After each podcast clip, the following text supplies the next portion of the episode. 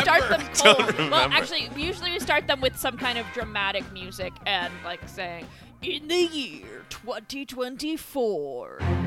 Four podcasters gathered together to read the Wikipedia article about movies that took place in 2024 and what the year may have for us in store, store, store. Rhymes with four, four, four.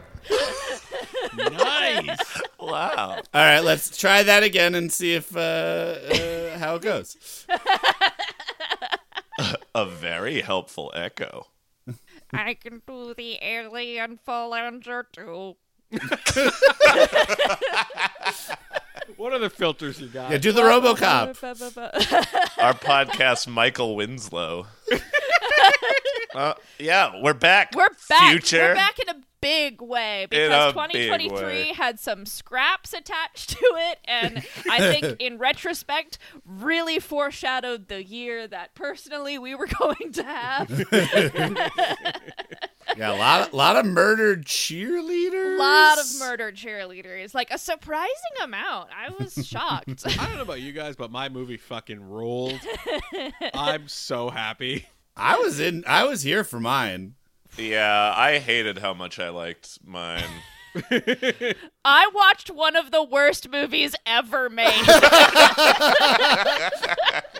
I feel like this is a similar conversation to the one that you have when you see somebody like you know one of the people who works at the coffee shop or something, and you're like, "Hey, how was your holiday?" Uh, and they're like, and they were like, "Um, mm, I literally had to like uh, fist fight my friend's mom. Uh, how was yours?" And you're like, "Ah, it was, it was nice. We didn't. Uh, we just chilled, kind of."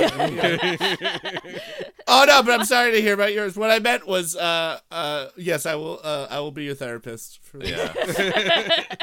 yeah, you can call Highlander 2 the quickening a deep fried turkey that burns down a house, honestly. Like That's the best description for this movie. So what you're saying is it's deep. Yep.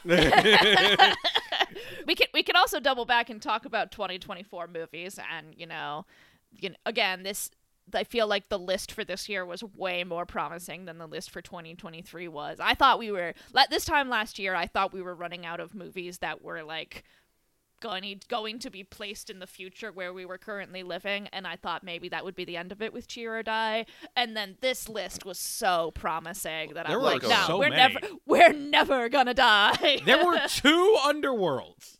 Did you watch both of them? Nope, we watched Didn't neither watch either. of them. 2024 just as a it's it's a rounder number. It's a much more future sounding. Yeah. Yeah, it Like- feels futury. Yeah, something I'm sure when you were in the 90s, 70s, whatever, 2024 felt like things are happening in that year. 2023 is a that's a Yeah, flyover it's year. a throwaway year. Yeah, like it's that's- right before because 2025 is the most even because Yeah. it's you know it dividing up a decade. So you kind of want to see where things are teetering right before mid-decade. Like what's gone wrong?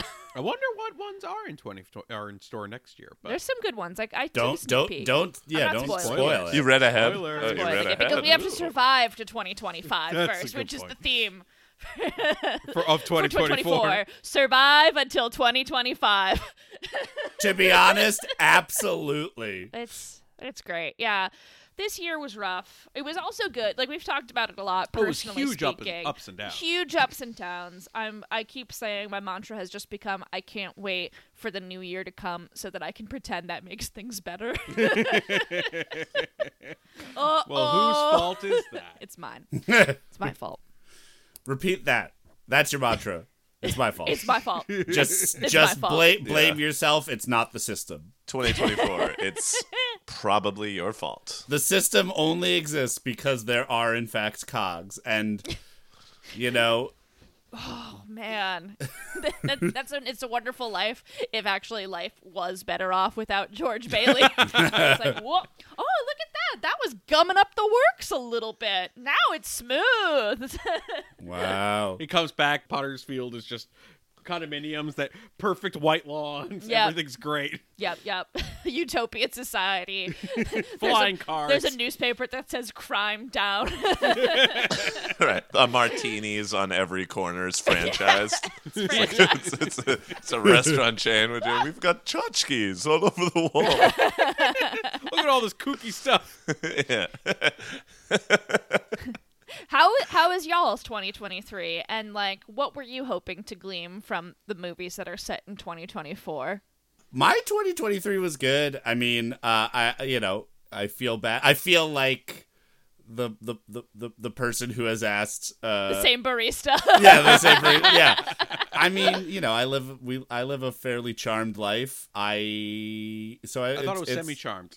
You know, uh, we've moved up in the world to just regular. You start charmed. semi charmed. Yeah. You're, Yeah, I mean, we got we have a wood burning stove now, so like everything's sweet. Hey, Oh, nice. You got yeah. that installed? Oh, man. Oh, We had to burn Jamie's award for firewood. it's true. in LA where they're like, please do not set fires.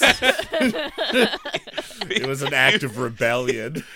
Cut to your kitchen. You're boiling an ACE award. Just like, oh, there's there's some meat on this. I know. It. He's a lean boy. He's a lean boy. The meat's good quality. There- there is something great about as a like a freelance worker watching a a like wasteland apocalypse movie as I enter what is traditionally going to be the slowest period of work of the year. Yeah. It's like I'm I'm that's me. I'm gonna just be a rifle over my shoulder, a bag of cans on my back, walking from set to set. like you need AC, shooter AC. you need shooter AC. We don't need any more ACs around here. Keep walking, stranger. I, I hear they're making series over the mountaintop. I they're shooting whole series. Casey, uh, Casey's walking set to set. It's not a rifle though; it's like a fly cam system. Yeah. I've lost an arm in some sort of post-apocalyptic battle, and it's a steady cam arm now, yeah, like coming out of my shoulder. it's, it's not post-apocalyptic; it's a post-production. But yes, it's a it's a post something. Uh, who wants to start? Do we want to go in we go- in an order? Yeah, do we want to go like chronologically Oh, yeah, when wait, the movie was made first? or I, mine definitely was first because I'm 1960. All right. A crack Air Force test pilot flies the world's newest experimental plane faster than sound. Faster than time itself. Beyond the time barrier. Position 18, speed 10,000 plus. Position 20, airspeed increasing. I think something's wrong. 64 years into the terrifying future. A beautiful, horrible cave world you've never dreamed of. A beautiful girl and love. Mankind was made sterile in a great cosmic plague. A new Adam and Eve are the only male and female left to repopulate the world. I value my freedom more than this. The jealousy of a she-devil frees the bloodthirsty killer slaves. Follow me, soldiers of revenge. I'll lead you to the captain, to food, to freedom.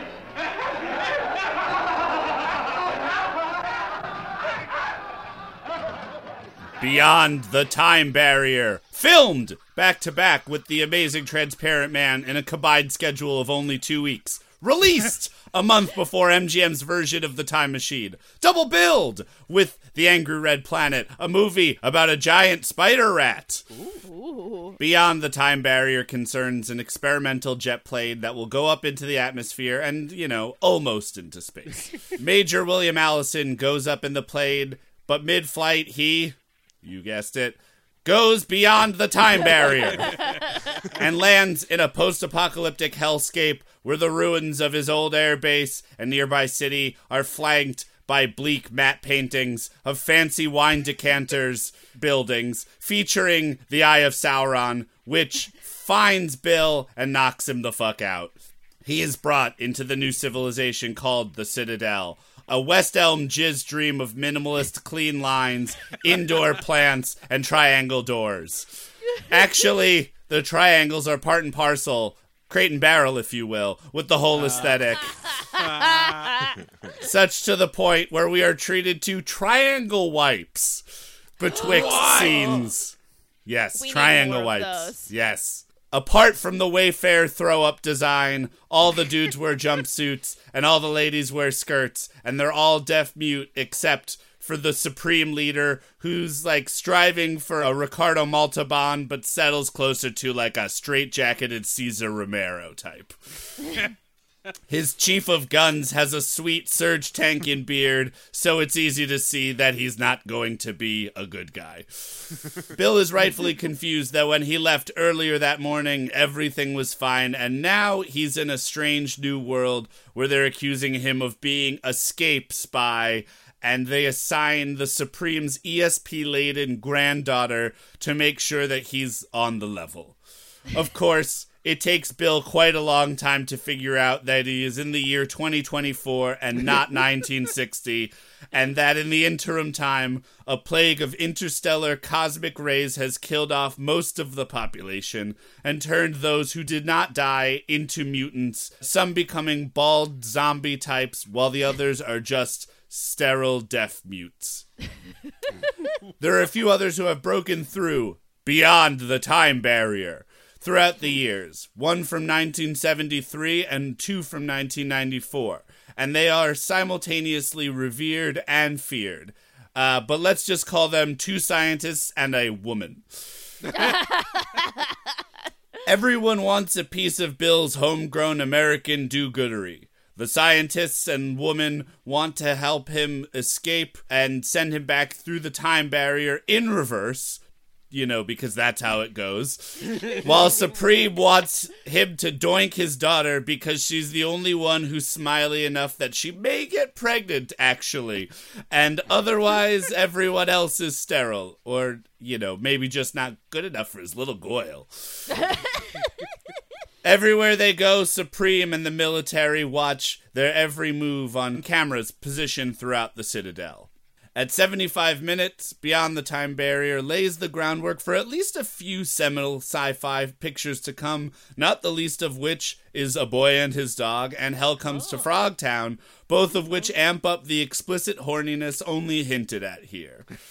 It also borrows heavily from The Time Machine, but synthesizes something closer to what Planet of the Apes will later, well, ape, uh, though without the big reveal. With a fittingly gray area ending, the fate of the future is not known in 1960, 2024, or really 2023, going into 2024. so the crystal balls all seem to point to outlook hazy. Try again. The last survivors of the human race are doomed to murder in a killer orgy by vicious subhuman mutants. Will you die 64 years from today? We challenge you to see the most terrifying picture ever made. See the picture of your life or death. So were there Morlocks? Were they the bald people you mentioned? Pretty much, yeah. Okay. they're they're closer to like uh, Last Man on Earth, you know, like and they're just they're like if you if you took everybody in THX eleven thirty eight and roughed them up a bit and then threw them in a dungeon, they literally live in a dungeon for the entire movie and go like ah, ah, and then they attack at the end of the movie Sounds because they because they get about right. released. Yeah, That's pretty sweet. but yes, they are they are Morlocks. and by going reverse through the time barrier, does that mean that they had to um r- go backward, walk backwards, and fly backwards through the time barrier, or truly, truly, there is some uh, pseudo fucking science. There is boardwalk science going on uh, in this movie because, like, they talk about like. Uh, you know, if you go this fast, basically there's a fifth dimension and it can transport you th- further in time. In the 90s, we're using that to jump from planet to planet, which is pretty sweet. I didn't know that we did that in the 90s, but Good for us. the guy's like, well, that's a lot faster than my plane was going. And they were like, yeah, yeah, but if you add to that the implicit speed of which the Earth turns, also, and like a perfect set of circumstances, then it all works. And it's like, and he's like, that's weird. And they're like, yeah, don't think about it. And, and they were just like, okay, well, then we got to put you back through. And he's like, so I'm going to do it all in reverse. And it's like, right, but, but if, part of your reasoning was that he had he, he was being propelled by the turning of the earth then him going the opposite Yeah. way makes it like for sure not fast it's like they're like like no no it's okay he just goes backwards and they're like all right cool Like Superman. Yeah, yeah. and then he goes back to the exact point in time that he needs to Wow. Convenient. it's very good yeah I love convenient time travel. it's almost like the movie was made in a week in texas where they understand science especially in the 60s Damn 60s Texans. Eh, that, but that, but they might not understand time travel, but they understand space travel, right? Houston, we have a problem, right? That's right. That's who you go to when you have It's, space. who you pronoun- go it's to. pronounced Houston, actually. Oh, Not a lot of people was- know that. Houston. Mm, I was mistaken. So space is like way no ho. Yeah. Yeah, yeah. That was the city slicker section of our podcast. That was making jokes about Texans being dumb at science and then making a NoHo joke, making a Manhattan focused joke. That we are officially city slickers. yo. Maybe even city slickers too. The search for curly. It's the only one I've seen. You've only seen the second. I've only seen the second one. That's fine. They're the same Loved movie. it. I think that I think that that is going to be also the sum up of Jamie's uh, uh, review of her What? movie. Greg, no spoilers.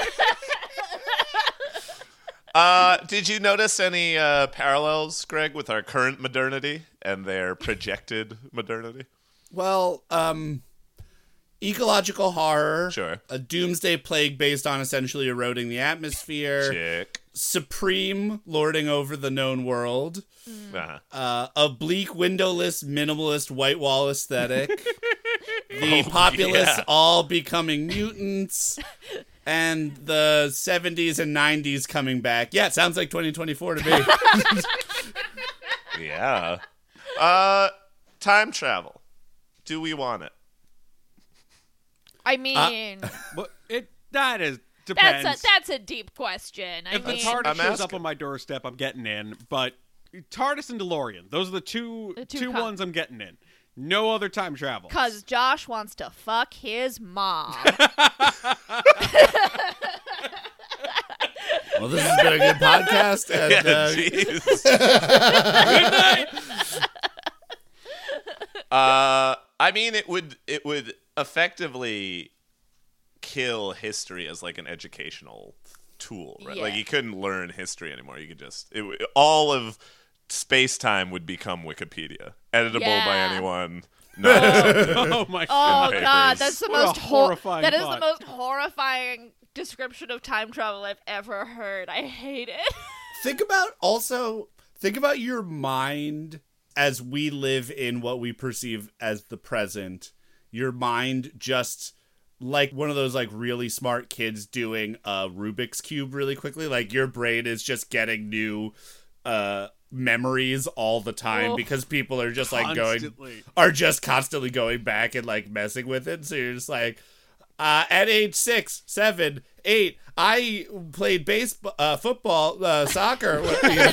yeah, your your just memories become an improv game. Like bell. Say a different word. Mm, I want French fried potatoes. That's right, Oprah.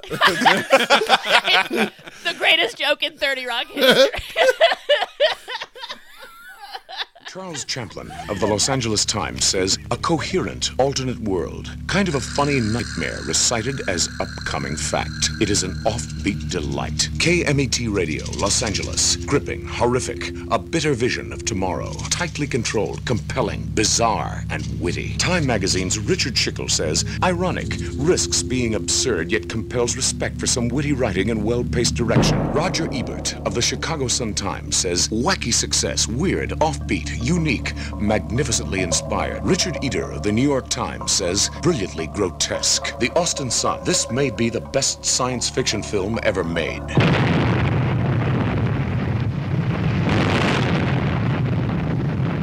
A boy and his dog. A film that has become a cult legend. Right now, I'm hungry and I want to get laid. That's what you always say. Hello, all you little ladies, fine fellers, and subterranean dwellers scraping it together out there in the barren waste of Radioland. I'm your humble host with the most, the most radiation induced cancerous boils, that is, Boyd Og Movie. and if you're hearing this, that means you're huddled around your radio just in time to play our favorite game satire or misogyny. You know the rules. I'm going to tell you a story, and all you have to do is tell me if it's misogynist or satire. The year is 2024, and after the nuclear fallout of World War IV, which was wishful thinking, I suppose. 18 year old Vic, played by Don Johnson, is scavenging through the wasteland of the former United States looking for food, but mostly a little bit of strange, with the help of his dog companion Blood, who is a well read but curmudgeonly old hound that can telepathically communicate with his boy, teaching Vic about history. World War II and World War III and the presidents that come up. Apparently, there's a whole bunch of Kennedys later in the second half of the 20th century. Vic, a amoral and ethically simple young man born after World War IV, searches for the food while Blood sniffs out women. How one shudders to imagine. For Vic to, trigger warning literally, absolutely rape at gunpoint. God. I'm glad we chose the movies we did, Casey. Uh, when he comes across a, uh, and that was not a pun, scavengers who have already ravaged a young woman, then killed her. He curses that she at least had two or three times left in her. But it's not just dreams of sexual assault that keep Vic and Blood going. No, they dream of a promised land known as Over the Hill, where Vic believes there must be food and guns growing on trees and women to just just do anything. I I can't over express how much of this movie is them just being like, I gotta fuck.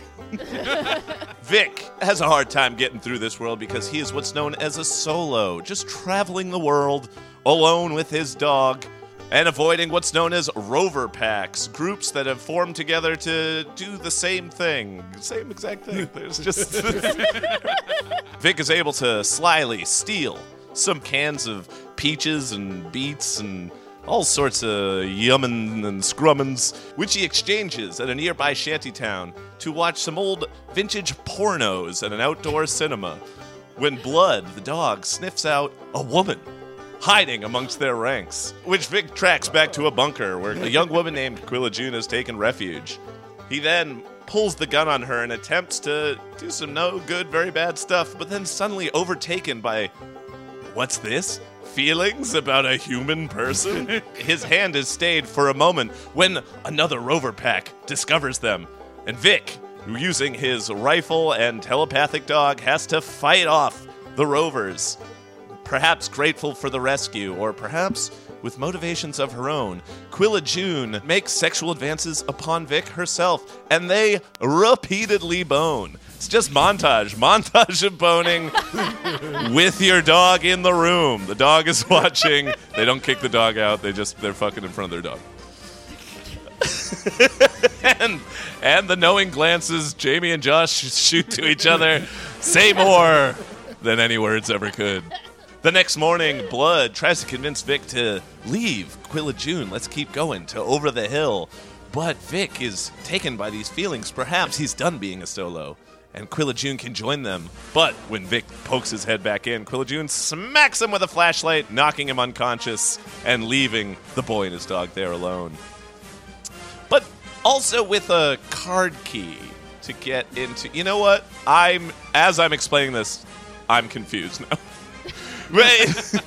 Quilla June leaves Vic a card key to get into the Down Under, a subterranean colony where Quilla June lives. Vic goes to the bunker's entrance and uses the key card to get inside.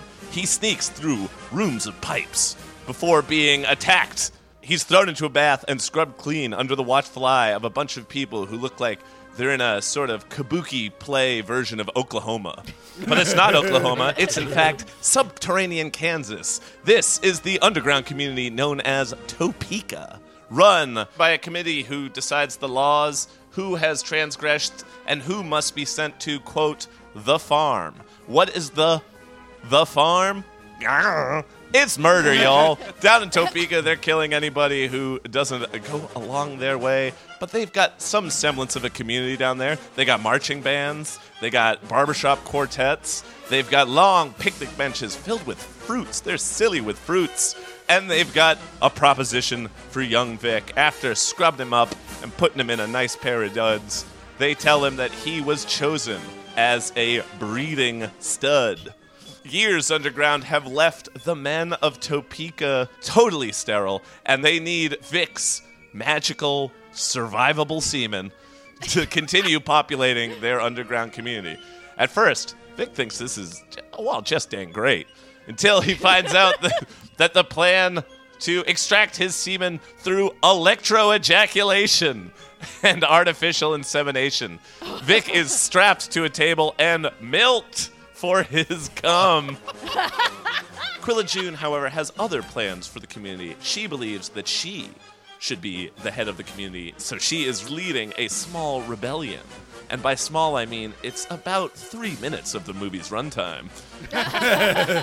Quilla June releases Vic from his jerk off dungeon and leads the young boy out from under the committee's grasp.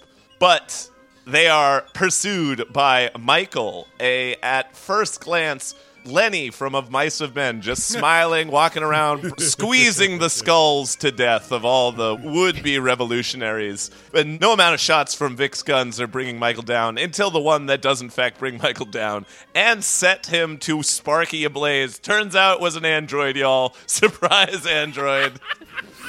Vic and Quilla June are able to escape the down under. Vic tries to find Blood, the dog who had waited above ground, and he finds Blood attacked and torn up, nearly starving. He says he'll take Blood back to town and get him some food, but Blood tells him that the rover packs have already taken the town. He'll be killed upon sight. He says he'll take him to over the hill, the promised sanctuary utopia. But Blood says he's too weak and hungry to make that journey. Quilla June says, Vic, just leave. We have to leave Blood.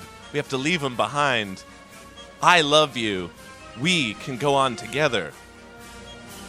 So Vic kills Quilla June and feeds her to Blood so that Blood has the energy to go on with their journeys. The end! So I ask you, dear listeners, is it satire or misogyny? the truth is, it was made in 1975, so the answer is uh, both. After World War IV, your dog will tell you what to do how to laugh, how to love, how and who to kill. That stupid broad. You're so funny when you're sexually frustrated. In the future, your dog will tell you how to survive. Or you will die. A woman can't get pregnant. Every once in a while, we need new blood. Horse manure. You mean you want me to knock up your broad? L.Q. Jones, A Boy and His Dog. A film that has become a legend by word of mouth. Rated R. It's definitely I, I only I've only seen it I think once in college at a point when I had a very strong stomach for subversive movies, but it definitely mm. I remember it trying to be very like puberty driven. Like it's like a movie where it's like it's about sexuality, it's about sexual politics in 1975. It's like about pushing the envelope and just doing weird shit because it it like wasn't allowable before that. But but yeah, in this way where it's like clearly trying to make a point about misogyny while also making it titillating a little bit. Like Yeah. uh, it's the it's the I mean this guy the guy who directed it uh, wrote the screenplay and directed it and produced it was this uh, actor named L.Q. Jones who uh, very appropriately was like one of Sam Peckinpah's guys. Like he was just in so many Sam Peckinpah movies, and that like that's Sam Peckinpah, right? Like it's like that's like it's that's what these sort of like mid seventies like hardcore satire like or like exploitive violence, satire, or sexuality movies were. They're like, the point is, look how barbaric this is, and we're going to do that by like pretty just flatly showing you barbaric things and making our judgment of them pretty opaque. But besides the tagline that says an R-rated, rather kinky tale of survival. yeah, it says that. it says that. I, I read an interview with that guy LQ Jones, and he talked about how there was a sort of backlash against the misogyny of the story and there was a part of the interview as he goes like yeah this is the story of vic and vic's not a great guy like if this was the story of me in this situation i wouldn't do any of the things vic does but it's not the story of me it's the story of this guy vic who's born after the world ends and is just like pretty much just like an animal on the wasteland right Yeah. but then the rest of the interview is him telling stories of like dotty dames who came to screenings. We're just like, I didn't like this, and him being like, "Shut up," like just these laughing stories of arguing with feminists over it. So who knows, man? Uh, Greg, it's so you watched this once in college, and what's funny is the one time you watched this in college. If I'm uh, uh, would have if you truly only did watch it one time, would have been the when you and I met each other. That seems right. I remember. Um, Boy and his Greg. uh, yeah, I, re- I, re- I remember I w- on my on our dorm floor my freshman year sophomore year I had a I was telling people I was developing a working theory of how zombie outbreaks begin, uh, and our mutual friend I told. And he goes, "You need to walk into that room. there, there will be two guys, and they're watching some stupid batshit movie and you just walk in there and tell them exactly what you told me. And I walked in and did explain my zombie theory, and it was you and Seth Applebaum, and you both looked at me and went, "Cool, you you want to watch this movie?" Oh, that's beautiful. you know the the semen milking machine. That's not one you forget. So I know it was definitely a boy and his dog. That bonds you forever. That bonds for life. Wait, important question, Casey. Yeah. Was Blood a good boy? Oh, Blood was not that great a boy, honestly. Was Blood was cute boy? Was a cute the strength of the movie is that Don Johnson and that dog play very well together. they are Oh. a lot of good. Li- I mean, the spoiler alert. I supp- I've already spoiled it. Is at the end when they do. It's y'all. You got to see this movie. The ending is such a is so great because it's just it's like this moment, like the dog's on the ground, like I'm dying, Vic. And no one can hear. By, by the way, no one can hear the dog except for Vic, which they also just be like, it's because we have a connection, right? Right, right. Vic is like worried about his dog. Quilla June, the woman, is like, we just got to leave him. Like, we need to get going. He's not going to survive if he doesn't get something to eat. And Don Johnson just kind of like looks down, then like looks at the woman and like looks down again. Then it fades out and it fades back up on like a crackling fire with like the sound of like fat rendering over a fire. And then they're walking away, and Blood is just like, "Hey, thanks so much for doing that, Vic. That was that was really great of you." And Vic goes like, "Yeah, I think I think she really did love me. Why did she have to choose me?" and, and the final line is like, Blood goes, "Yeah, I mean, she just had really good judgment, if not for pretty bad taste." and then laughs, and that's the, the end of the movie. we just killed an Ada woman. Ha ha. End of the movie. Oh my god. Oh boy. I can say so far I prefer uh, Greg's version of 2024 to Casey's version of 2024. Oh, I mean, you do not come out I- great in this version. I don't Jamie. want that. Unless you can find an underground community. The underground community seemingly was pretty uh like there's a woman on the like leadership committee. oh, great. Uh they're all getting Don Johnson come if they line up for it. uh it's uh there you know, there's an opportunity but not everywhere. Which is, you know what? Maybe not exactly as is, but women, there's opportunities for you, but not everywhere. Ah, that sounds like today. Greetings, Highlander.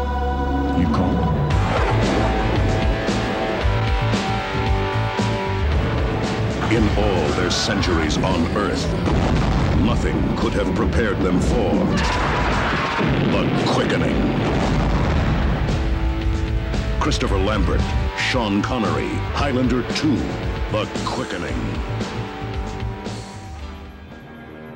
Ach, me wee lads, lassies, and daisies. Remember the iconic tagline to the 1986 film Highlander? There can be only one. Well, apparently that did not apply to the movie itself because here we are with the Highlander 2, The Quickening. The year is 2024, and okay, I can't keep up this accent for this whole thing. I'm gonna be honest, I've never seen the original Highlander, and I really thought being Scottish was going to be a big part of it, but it's actually not. Like, MacLeod doesn't even speak with a Scottish accent. He speaks with a completely made up amalgamation accent to represent the fact that he's lived a hundred different lifetimes. This movie takes place in Scotland for literally two scenes. I mean, Sean Connery is Scottish, except for the fact that he isn't. He's playing a Spaniard with a Scottish accent. What part of that makes sense at all? Zero out of ten. I do not recommend watching Highlander 2 The Quickening if you haven't seen Highlander, because oh man, you're gonna be lost. And that's not even including the fact that there are three versions of this movie, and I apparently watched the version called the Renegade Cut, which was released in 1995, and you can't even really watch the original anymore, so I had to read an internet article detailing all of the differences between them and the lore they include or don't include. How do you even summarize that succinctly for a podcast? I really got in over my head when I was drawn to this movie because of my Scottish roots. Anyway, I guess I'll get back to the plot summary. So the year is 2024. Tis a dark future we are entering into, literally. Back in 1995, the sun threatened humanity because of our depleted ozone layer, and many perished, including Connor MacLeod's wife from the first movie, Brenda, who they didn't need to bring the original actress back for because she's covered in bandages and third degree burn makeup. Her death inspires Connor to use the wisdom and wealth he gained from his victory in the Gathering to partner with his friend Alan Neyman to create a shield around the Earth that simultaneously protects humanity and plunges it into an eternity of Blade Runner ambience. Decades later, Connor is an old man with a bafflingly raspy voice living out his days as the cursed savior of Earth. Most people despise him for altering the course of their lives, and the shield is under the control of the corrupt aptly named Shield Corporation, who profits from hmm. keeping the world in darkness. While watching an opera, Connor thinks back on a life you didn't see in the first Highlander movie, a life that upends all of the previously established lore. Depending on the version you watch, Connor either comes from a very long time ago or is an alien from the planet Zeist. And he's either from a planet full of immortals, or they only become immortals when they are sent to Earth, or they are also a mystery and an anomaly to their home.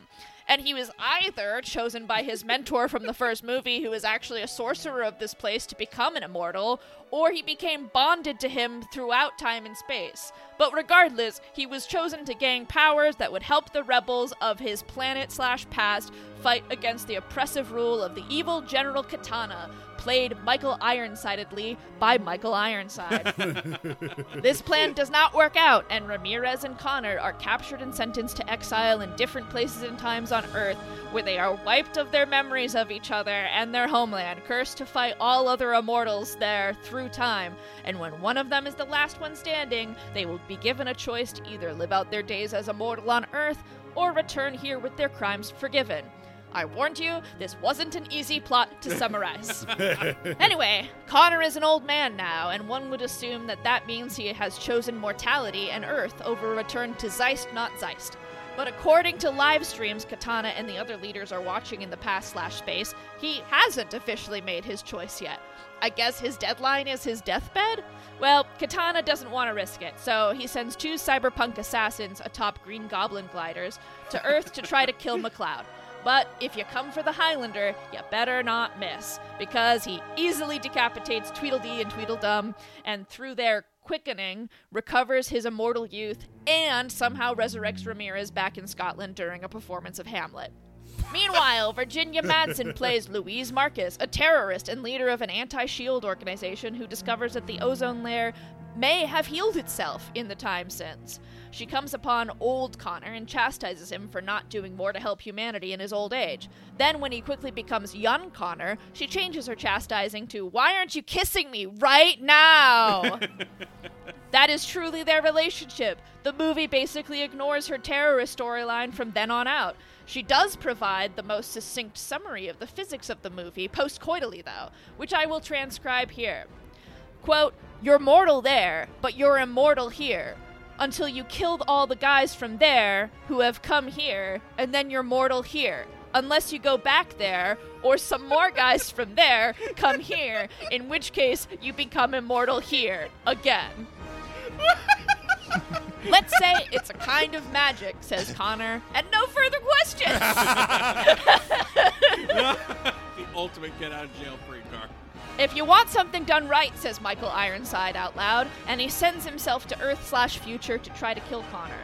Once here, he crashes a train, kills a bunch of people, and aligns himself with the head of the SHIELD organization, Dr. Cox from Scrubs. Ramirez uses his earring to buy a rush order suit and a plane ticket to America and reunites with Connor. The three of them infiltrate a max prison to get information from a dying Alan Neyman that can lead them to an opening in the shield where they can see if the ozone has healed. But as they try to escape, Dr. Cox and Katana trap them in a room with a convenient sharp fan lowering on a collision course to decapitate our mortals. Ramirez sacrifices himself to help them escape via magic that's not really explained. I don't know, quickening. Will we ever meet again? asks Connor. Who knows, Highlander? Who knows? says Sean Connery with a wink that says, Depends on how much the studio pays me. How do I fly back to Scotland from an Argentina whose economy is failing? he tells them that it will take two of them to take down the shield and magics away into fairy dust. What more do you honestly need to know about a movie with a 0% on Rotten Tomatoes? Connor and Louise discover there is indeed a healthy blue sky above the shield and go to shield headquarters to try to destroy Connor's mortal's life's work. Katana kills Dr. Cox and fights Connor. Obviously, Connor wins. He's the freaking Highlander. I assumed in this moment the quickening from Katana would short circuit the shield infrastructure, since that's something that has happened every time there's been a quickening, but nope, the shield's still going. Connor steps into the shield power source, and Louise cries out, Remember how Ramirez said it would take the two of them to take down the shield? That wasn't true because Louise contributes practically nothing. Connor survives the blast from the shield power. The shield comes down, and the Earth is treated to a night full of stars for the first time in decades. Depending on the version you watch, Connor either stays with Louise on a new Earth as a mortal, or goes back with her to his home planet where he is needed. A fate the movie equivalent of Poochie deserves.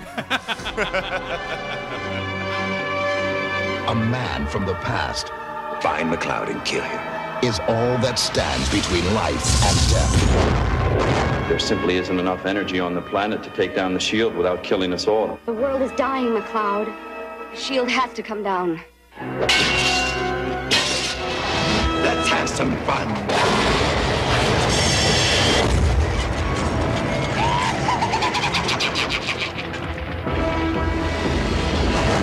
Just remember, the quickening. It sounds like magic. Well, it is, kind of. JB, I know you why you wanted to watch this movie because you are also really into Mormon stuff. This is basically that, right? I It's true. This is Cobalt. Yeah, that's the yeah. I mean, it's their their anti-tourist org- organization is called Cobalt, and you got Kolob, which is the planet in the Mor- Ah. Mormon pit. Yeah. Oy. Yeah, this is basically Dianetics. Yeah, yeah, yeah. It's crazy. Like they literally also hang a lantern on it because like he was just gonna die of old age, and Connor was like, "You could have just not come back, and I would have died of old age, and I wouldn't have been a problem." But because Katana sends people back. That makes him immortal again because that reopens the. Well, now there's not only one. Okay. and there's so many different versions of this. I can't believe In that's the crazy. original script, there was a whole explanation that they're immortal on Earth because they're going to be sent to a random time and place, and they will age into the age they are now when they're exiled. And then once they hit that age, they are going to start. Time will act differently for them, and one uh, a hundred years on Earth is one day back on Zeist. So that's they're not actually immortal. They're just aging really, really slowly. Oh, slowly. it's Superman rules. Yeah, and then It's in this clock version, stoppers. yeah. It's clock and then in this version, the Renegade version, there's just VO that's like, "You guys are unholy immortals that we can't explain." I don't know. It's I, I've I've never been more overwhelmed by a film. Interesting. You you were overwhelmed by like six films. Yes, it's so and like I didn't realize I assumed I was watching the original and then I was like reading a side by side just like comparison of what scenes and I'm like, "Oh, no, I'm straight up watching the most recent version."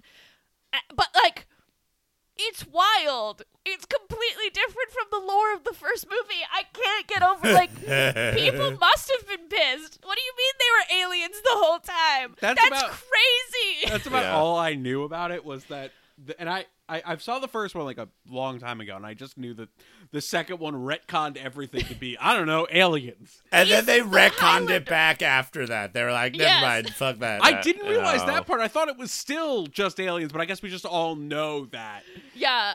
Yeah, they retcon it back, and then the third movie is a prequel to this movie. It's just like another chapter in the Highlander story. And then the fourth, and then in between the third movie and the fourth movie, they started the Highlander TV series. And this guy guest starred in the There a pilot. Highlander yes, show? Yes, and the Oh, that's how I know it. yeah, he guest starred in the pilot, basically like passing the, the torch off to this new guy who's also a MacLeod. Like I guess they're in the same clan slash family somehow. Um, and he's like, okay, you're the Highlander of this TV series. And then the fourth movie brings them both together. It's called Highlander Endgame or something. And this is like they work together to uh, kill another. There can be only one. Oh I don't know. God. Who is this for? Who? What? I love that Highlander was such a surprise hit that they forevermore have no idea what to do with it. They go, oh shit. yeah. They use that. This is it's it's it's such a good uh, speculative future because it's how they did to the Highlander story what in the post-apocalyptic wasteland you need to do with like rainwater. They just squeezed every last possible drop of Highlander they could. yeah, out of it. And, like it's such a left turn that it's kind of like James Cameron had had the massive surprise success of Titanic, and then Avatar was like a sequel to Titanic. Like if he had written it like that, and they're like, actually, Uh, Jack really? is from this planet uh, called the Navi, and when he died in the ocean, his consciousness got sent back up to his avatar. Oh my god! And that's what Titanic, the way of water. Yeah, like, Yeah. like that's basically its equivalent. I'm it's Or What? like in the a third Titanic movie where the boat and the iceberg need to team up. I uh I I remember when we were discussing what movies to do.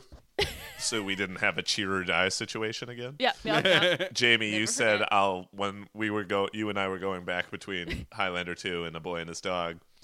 And I said I'd take a boy and his dog. You said, "Okay, that's great. I can't wait to uh, like watch a movie of my people." And in my head, I was like, "Oh, poor, poor Jamie." I, I Oh, thought no. that that was a joke. I thought I thought you knew even a little bit what you were getting into. I thought there was way more Scottish in this. I'm like, why is Sean Connery in this movie? Why is he Spanish?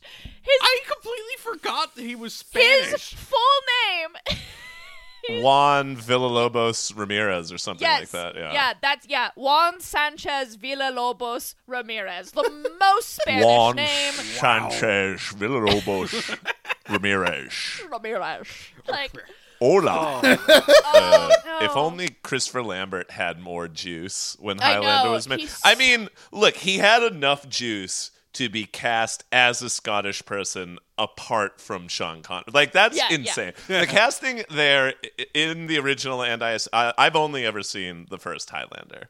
And just thinking of you've cast a movie set uh, much of the first one Jamie should you go back is in medieval Scotland. Great, great.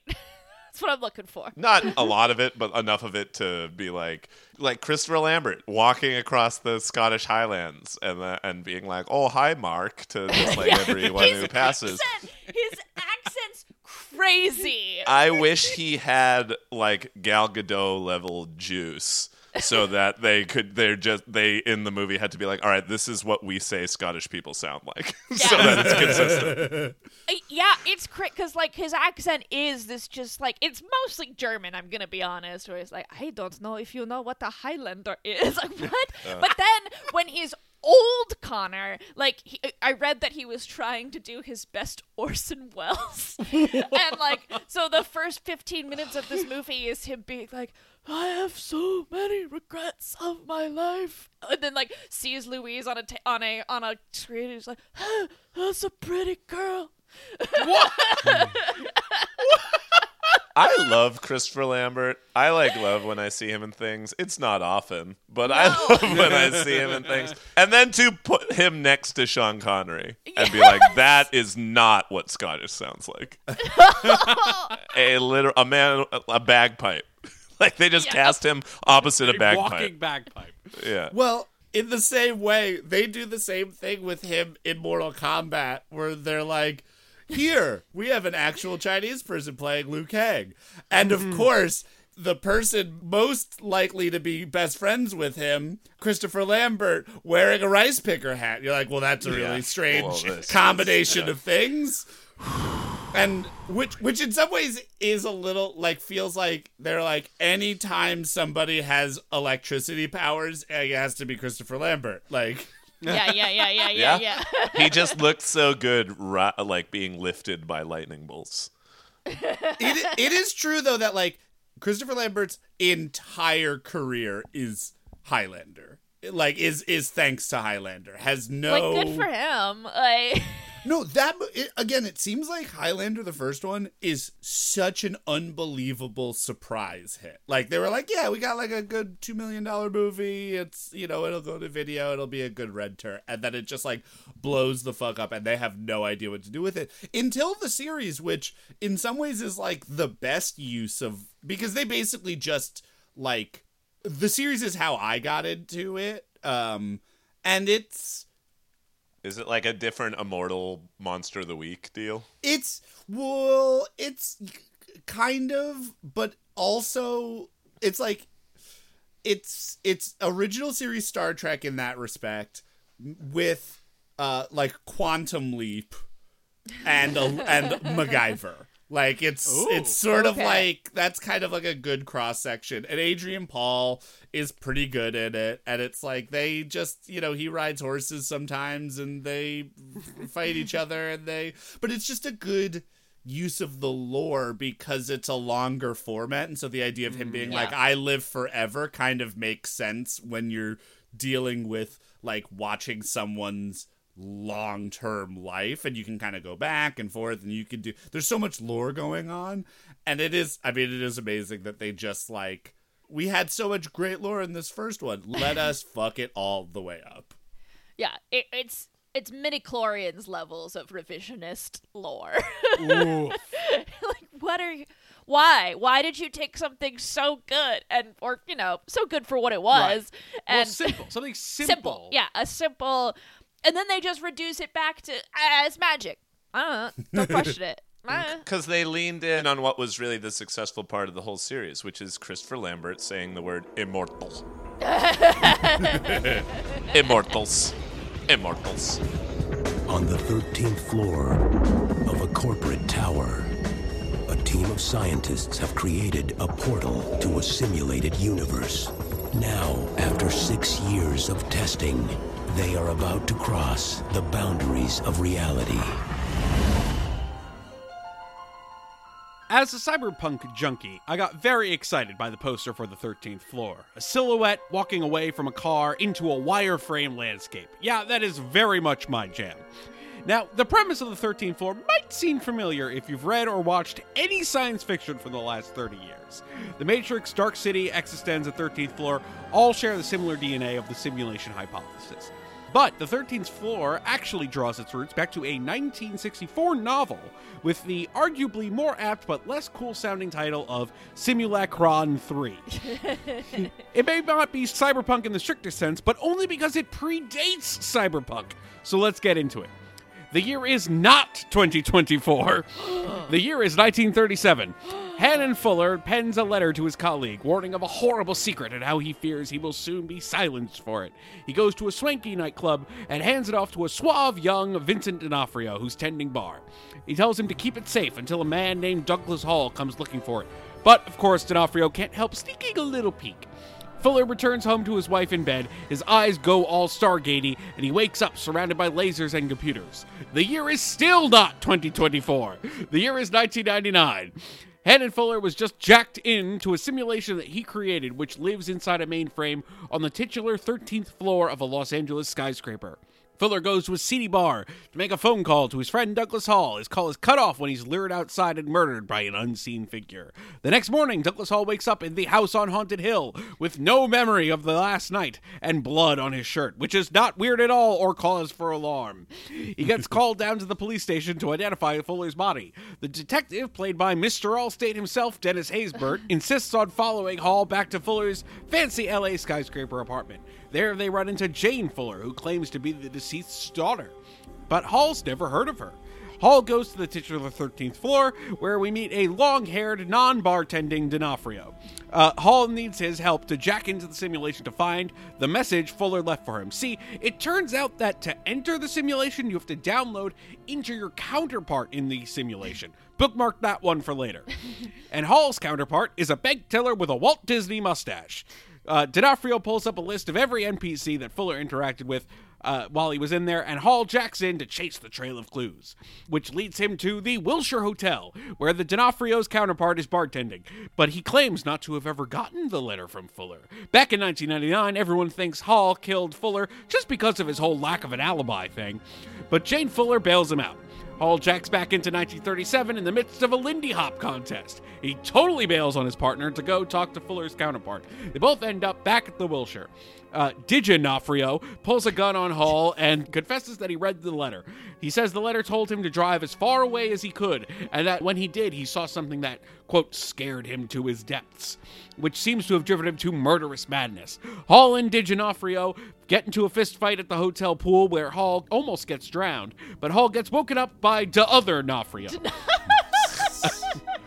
Detective Allstate tells Hall that Jane Fuller doesn't exist. Uh, Hall bribes the limo driver and tracks Jane down to a grocery store where she's working the checkout counter and she doesn't recognize him. Hall puts the pieces together and decides to drive out of Los Angeles as far as he can to the very edge of the universe, which looks like the same green wireframe that every early 2000 sci fi seems to have because they were easy to render. Hall gets a call from Jane. They meet back up at the skyscraper. She tells him that she's from the real world, that there are thousands of simulated worlds, but his is the only one to have created a simulation within a simulation. They couldn't have that, so after Fuller's death, she entered the virtual 90s LA to gain control of the company and shut down the virtual 1937. To add insult to injury, she tells him not only has his entire di- life been a digital lie, but also he's the digital counterpart of her husband, David. And the cherry on top of that shit Sunday, David has been using Hall's body to commit murders to fulfill some sort of dark fantasy in the virtual sandbox of 90s LA, including killing Fuller. Meanwhile, D'Onofrio jacks into 1937 for some reason. His counterpart is in the middle of driving to dispose of Hall's counterpart's body, who is gagged and stowed in the trunk. D'Onofrio gets killed, and D'Onofrio wakes up in his body in 1999. D'Onofrio's all ready to kill Hall, but Hall tells him, Sorry, bub, this is a simulation too. D'Onofrio demands to be taken to where he was born. In the elevator to the titular 13th floor, Hall's eyes go all stargatey as David jacks in from the world above. David kills D'Onofrio and is about to kill Jane, but Detective Allstate saves the day by shooting him first. Allstate seems to have learned the nature of the universe and tells Jane that when she gets back to wherever she comes from to just leave them all the hell alone. Douglas Hall wakes up in a strange bedroom with a glowing headband on, and now the year is 2024. With David having died in the simulation, Hall has taken his place in the quote real world question mark, and now he gets to live happily ever after with Jane and her father, the very alive Fuller. So, listener, take this advice with you into 2024. If you do learn that we're living in a simulation, just keep it to yourself, okay? So the whole thing's what? A giant computer game? Nothing so mundane, man. When my mind is jacked in and I'm walking around experiencing 1937, my body stays here and kind of holds the consciousness of the program link unit. They thought they could maintain control. You can't just keep plugging your brain into this machine and not expect to be affected by it. But once they opened the door, the experiment turned on them. You think one of them units crawled up an extension cord and killed its maker? Then why didn't they kill you? Maybe they will. The 13th floor. You can go there even though it doesn't exist. Hey, what'd you do to the world? Turned it off. I will tell you, I have no idea what you just said. Yeah, my brain Yeah, I- hurts. I, I got stuck on jacking into 1930 whatever. Oh, I wish we still was just use the sorta phrase jacking into. Do I you? said it like eight. Yeah, I do. I said it like eight times last night to Jamie while I was watching the movie. Finish the sentence. You're not you're not allowed to say that on air anymore. Yeah. No, it's so simple. He's in a simulation of 1999. They created a simulation of 1937. And in 2024 is when everything happened. But also, apparently, learning that your life is a simulation just drives you to murderous insanity. So, if anyone does find out that this is a simulation, uh, try not to murder anyone. Yeah. So Vincent D'Onofrio it doesn't have a counterpart in 2024. If he That you know does, we don't know about it. Okay, okay. And 1999, good guy. 2024, bad guy. So okay for 2024 to die and 1999 to take over 2024, but they look exactly the same. They look exactly the same because your counterpart has to look the same. That part's never really explained. okay, cool, cool, cool, cool. That cool, seems cool, like that seems like movie. That just Yeah. seem, that seems like movie yeah, stuff. that's just movie logic. Yeah. It, it it also they do a good job with the 1937 LA. Like it looks pretty decent, and they hang a lantern on it, which I loved because everything that takes place in 1937 is a little more desaturated, which actually looks pretty cool. And then when when Douglas Hall wakes up the, from the first time that he jacks in there, like when he wakes up in 1999, I know, right? I'm, I'm just gonna keep saying it. Uh, once you I usually it, I usually cool. fall asleep after I jack in. he wakes up and Vincent D'Onofrio in in '99 asks him like, "Oh, how was it? Huh? Wah." Uh, and the guy says, "Oh, it was great. The colors need a little bit of work." Which was incredible. That's great. That's fun. It was like the most 1999 looking movie. Oh, I've, Like, um, extremely. I, I looked. I'm like, what year was this? 1999. Yeah, that Yeah. checks out. And it came out like a month before or after The Matrix. oh no. Rough. Poor them. Yeah. Rough. Uh, do you have to have read Simulacrum 1 and 2 in order to understand Simulacrum 3? Yeah. well, Simulacrum 2, they just uh, wash everything away by saying that it's Oh. all alien. and there's like eight copies of the book, so, you know, you don't know which one you're going to read. Simulacrum 3 seems to have been one of the very first, like, instances of virtual reality as, like, a concept of simulation. But in the book, it's like they make it to count censuses, which I think is hilarious. to like they use it as like a simulation for voting systems, which is bizarre. So it's Second Life. It's like Yes. we, we let, let, let let's make virtual reality for boring shit.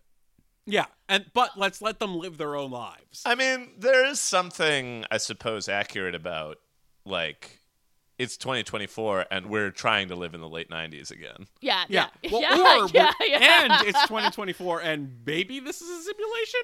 Like we constantly ask ourselves that. I feel like every six months we'd come back around to wait, wait, guys, but really, is this a simulation? Mm. Because it feels right but the like with the philosophical like underpinnings of like simulation theory the the idea at the end of it is it, it it's it's a simulation so sophisticated it doesn't matter right Yeah. Yeah. and this movie sounds like it did not matter this movie this movie sounds like it did not matter whatsoever yeah, and I, because I wait love- sorry I at the end did you say they just wake up and they're like all right I guess that that was the movie Yeah. yeah. So basically, like, But he- 2024 looks good, right? 2024 is great. Crime is at an all-time low. So LA says is the like newspaper. yeah, uh, LA is like all waterfront, but like nice waterfront, not like destroyed waterfront. Okay. Like nice tall skyscrapers. Everything's great in that version. No of pollution. It looks great. So like 2024, A plus. dope. Just looks great. but we're trying to recapture the nostalgia of the 90s, despite our life being so perfect. With virtual reality headsets, which does sound extremely 2024. yeah. Wouldn't it be great if 2024 was a time where you could pick up a newspaper?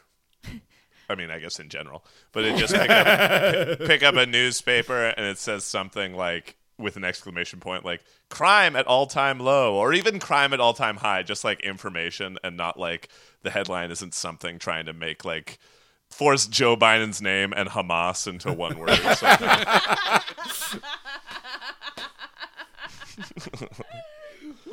We do live in a simulation. Jo- Joe crimed in in uh, all time.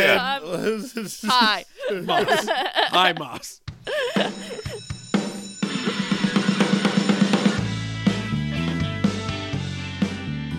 Yeah, yours wins that. That's the, yeah, that's the th- I feel 2024. Like you best got the best best 2024. Apart from going murderously insane, if you actually learn the truth, everyone's just living their lives in both simulations, in 99 and in uh, 37. 37. And it turns out there's thousands of simulations. Well, yeah, I mean, because not everyone's interested in going back to 1999 or 1937. Like, That's true. That, that- I guess those are not the only times in places that people want to go. Where would you guys, if you could simulate another time?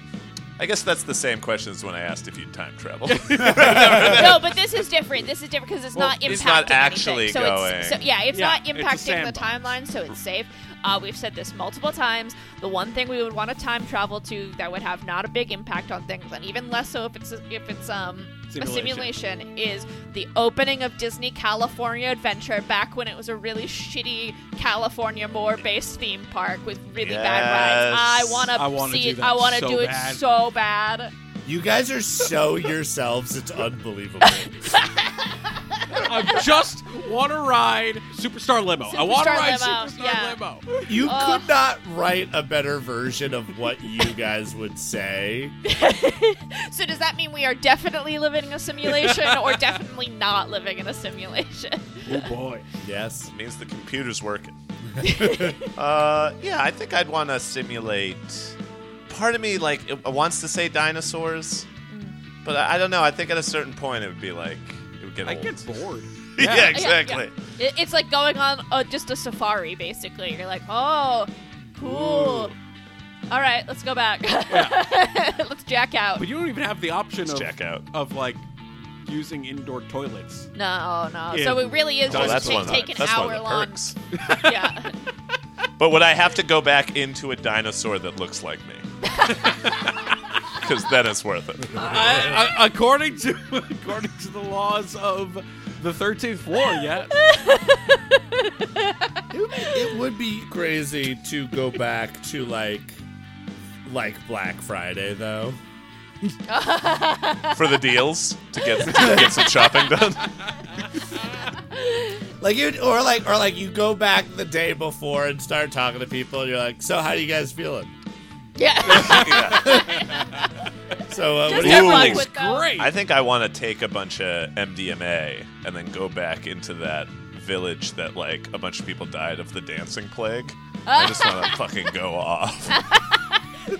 just me and a bunch of just me with glow sticks as some villagers are just like puking like blood coming out of their eyes. That's what I want. It's the dancing plague. Feel the beat on your skin lesions. Ooh. You can dance. You can You- die. In fact, you absolutely will die. Simple Equations Podcast Network.